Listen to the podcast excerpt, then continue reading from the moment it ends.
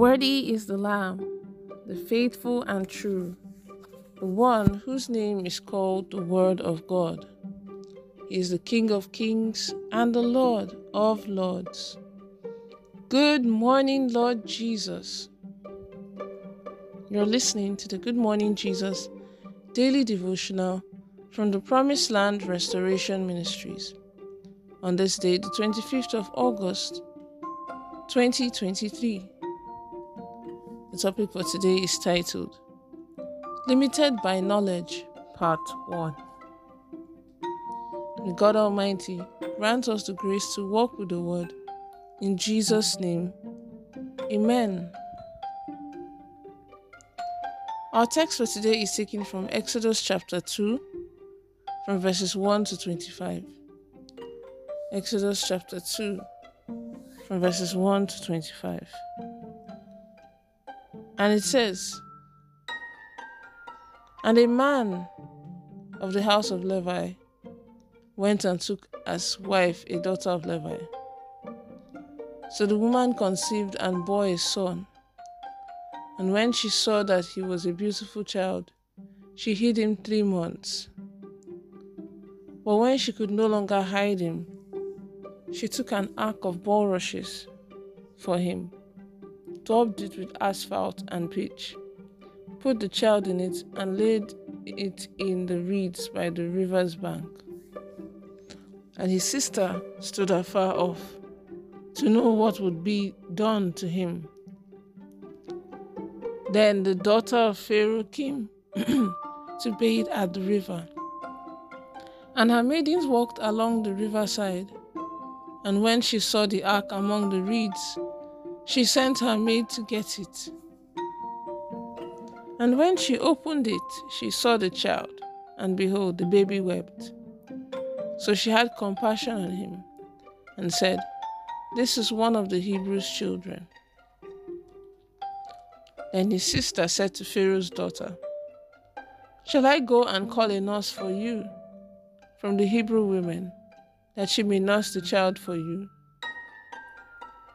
And Pharaoh's daughter said to her, Go. So the maiden went and called the child's mother. Then Pharaoh's daughter said to her, Take this child away and nurse him for me, and I'll give you your wages. So the woman took the child and nursed him, and the child grew. And she brought him to Pharaoh's daughter, and he became her son. So she called his name Moses, saying, Because I drew him out of water. Now it came to pass in those days when Moses was grown that he went out to his brethren and looked at their burdens. And he saw an Egyptian beating a Hebrew, one of his brethren. So he looked this way and that way, and when he saw no one, he killed the Egyptian and hid him in the sand. And when he went out the second day, behold, two Hebrew men were fighting. And he said to the one who did the wrong, Why are you striking your companion? And he said, Who made you a prince and a judge of ours?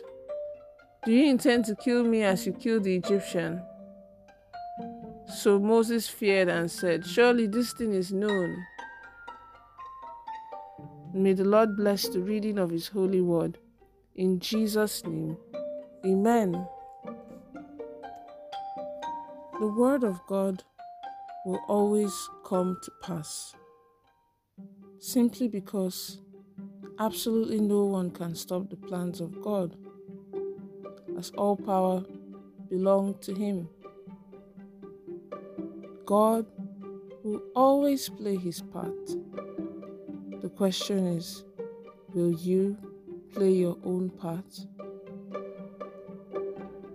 Exodus chapter 2, from verses 2 to 10. We read the account of the birth of Moses, how his mother placed him in a basket and set him on the river in order to save his life. The Bible also recorded how Moses was found by Pharaoh's daughter who ultimately raised him as her own son in Pharaoh's palace. Now, many believers still have a level of fear where Satan is concerned, and some have even wrongfully equated Satan with God. However, from the examples we have seen in the Bible, as well as in real life, we can see the many limitations of Satan, especially the fact that he is not all knowing, he is not omnipresent, he has no power to create, he is not all powerful. This is why children of God are told to keep their mouths shut whenever God wants to bless them. Sadly, many people are giving information to the enemy, and the enemy is using the information to torment them. You see, beloved, on his own, Satan cannot know what is in your heart or what your plans for the future are. God, however, knows all things and does not only know your current thoughts, He also knows what you will think in the future.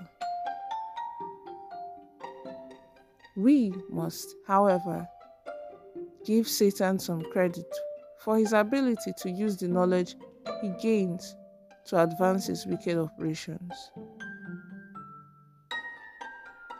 years, several years before the birth of Moses. In Genesis chapter 15, verse 13, God spoke to Abraham. You can be sure that your descendants will be strangers in a foreign land, where they, they will be oppressed as slaves for 400 years. Knowing that a Savior would be born to liberate the children of Israel from Egypt.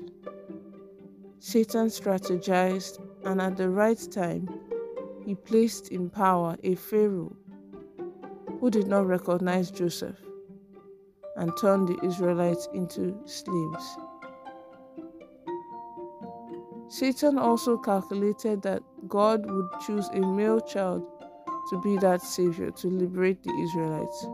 So, through so, through the wicked spirit that was in Pharaoh, he decreed the death of every male child to the Israelites. Let's take the following prayer points. The first prayer point is this I will not supply my enemy with the ammunition to harm me in the name of Jesus. Amen. Next prayer point is this I render all the vital information that the enemy has about me useless in the name of Jesus. Amen. And then the last prayer point is this Thou God that preserved the life of Moses from birth, please protect me today in the mighty name of Jesus. Amen. The prophetic word for the day is this I pray that the Lord will rejoice over you with singing in the mighty name of Jesus. Amen.